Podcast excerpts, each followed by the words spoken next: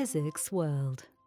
2016 marks the 60th anniversary of the first direct detection of the neutrino by the American physicists Fred Reines and Clyde Cowan.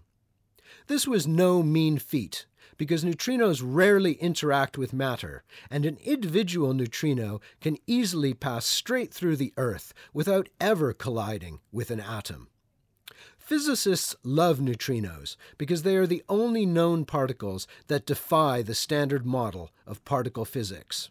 There are thousands of physicists working on neutrino experiments worldwide, hoping that the elusive particles will offer hints of new physics. There have been four Nobel Prizes awarded for work in neutrino physics, and there could be more to come as physicists build even more elaborate experiments to study these rogue particles. I'm Hamish Johnston, editor of PhysicsWorld.com, and in this podcast you will hear from Art McDonald of Queen's University in Canada who shared the 2015 Nobel Prize for Physics for his work on neutrino oscillation. This bizarre property allows neutrinos to change from one type to another and was measured in 2001 by McDonald and colleagues working on the Sudbury Neutrino Observatory, or SNO. Located more than two kilometers underground in a Canadian nickel mine, SNO solved a long standing mystery about neutrinos from the Sun, and also helped establish that, contrary to the standard model, neutrinos have mass. McDonald takes up the story. Well, the SNO project uh, set out to uh, attempt to solve what had come to be known as the solar neutrino problem, which was uh, the fact that Ray Davis's uh, measurements with chlorine for electron neutrinos from the sun uh, were showing uh, three times fewer than were calculated by John Bahcall with very detailed models of the sun. Ray Davis's experiment was explicitly uh, associated with the measurement of electron neutrinos. And so in 1984, Herb Chen from the University of California at Irvine proposed that uh, if one could get enough heavy water, then it would be possible to measure two things. One, specifically the numbers of electron neutrinos in real time, and secondly, from a reaction that measures all neutrino types, all three active neutrino types, with equal sensitivity uh, the total flux of neutrinos coming from the sun, even if the solution to the solar neutrino problem was that electron neutrinos were oscillating into other types and therefore not being detected by Ray Davis's experiment. The ability to observe both of these reactions enabled us to clearly indicate that about two thirds of the electron neutrinos from the sun were changing into other types. At the same time, we were measuring, by measuring the total flux of all neutrinos, the flux of neutrinos that were produced originally as electron neutrinos in the core of the sun. And that result was very, in very close agreement with calculations that John Bahcall had made in the first place of how many neutrinos were being produced. So at the same time, we were able to show that neutrinos change their flavor, clearly, physics beyond the uh, standard model, and thereby the neutrinos have mass because uh, if uh, neutrinos are able to, let's say, keep time in their reference frame sufficient to go through the process of oscillation, then they can't be traveling at the speed of light and therefore must have a mass which is greater than zero, rest mass which is greater than zero. SNO was dismantled in 2006, and the underground lab that housed it has since been expanded greatly renamed SNO Lab, and now contains a number of new experiments. One is a reconfiguration of SNO called SNO Plus, a multi-purpose detector that will search for neutrinoless double beta decay. This is a hypothetical nuclear reaction that could provide important new information about neutrino mass.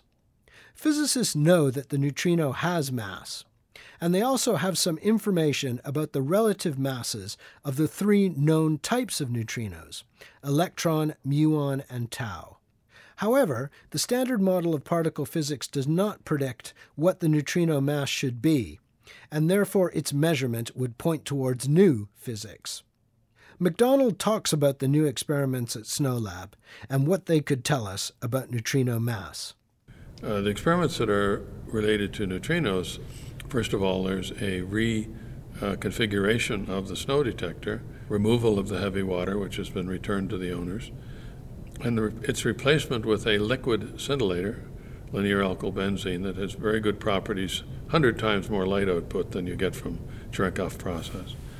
That will be loaded with tellurium metal, which is one of the best, if not the best, uh, nucleus to look for neutrinoless double beta decay. If the neutrino is its own antiparticle, then you can have a process uh, where two electrons are emitted but no neutrinos. It's a monoenergetic process, at least if you sum the energies of the two electrons. And it is a process that can only occur if the neutrino is a so called Majorana particle or is its own antiparticle.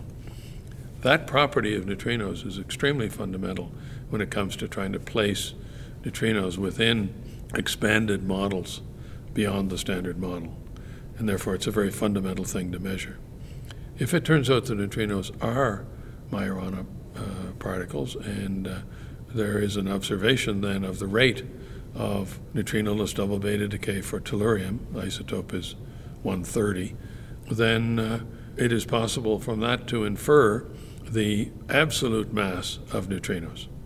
Turns out all of the various parameters that have been learned by studying neutrino oscillations go into a calculation of uh, the nuclear decay rate for this neutrinoless double beta decay process, plus the absolute mass, and not just the differences of mass of neutrinos. So that's a very important measurement.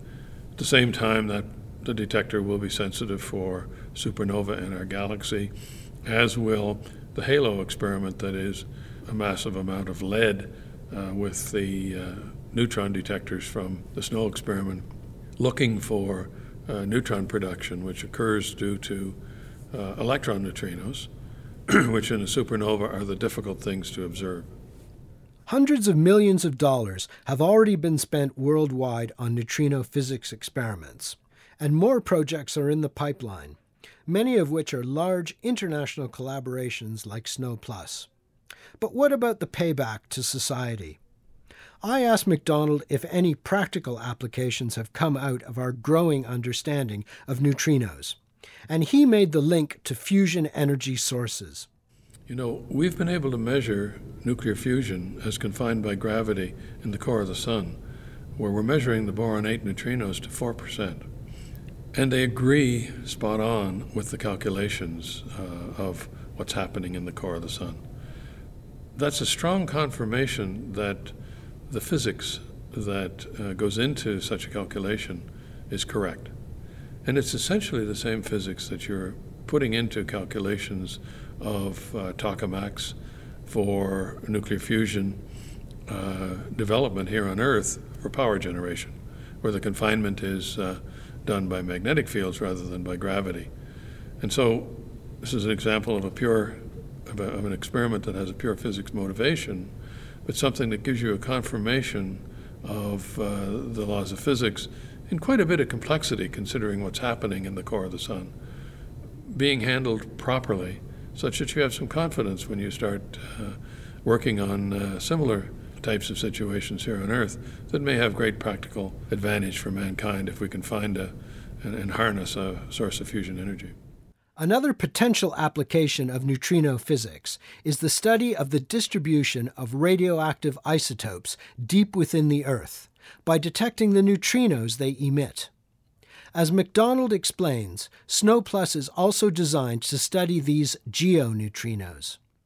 One of the other things that SNO Plus will do is measure geoneutrinos in a location where the, uh, the crust is particularly thick. And one of the things that the geophysicists are quite interested in is the distribution of radioactivity in the uh, crust versus the mantle of the Earth in terms of uh, attempting to understand models of the Earth. Um, they're interested in the total amount of uranium and thorium in the two locations uh, uh, from the point of view of understanding accurately what generates the heat flow. And so, contributing uh, with the SNO experiment to the particular location we have in Sudbury to be compared with measurements made in by Borexino in, in Gran Sasso, by KamLAND in, in Japan, add to the world's uh, knowledge of uh, uranium and thorium down hundreds of kilometers below uh, the detector. So uh, that's of interest in terms of understanding the geophysics of the, of the Earth.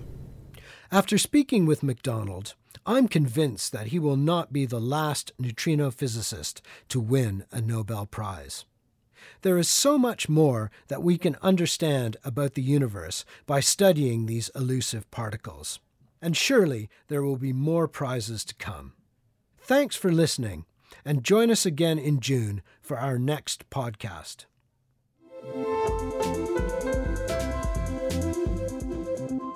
Physics World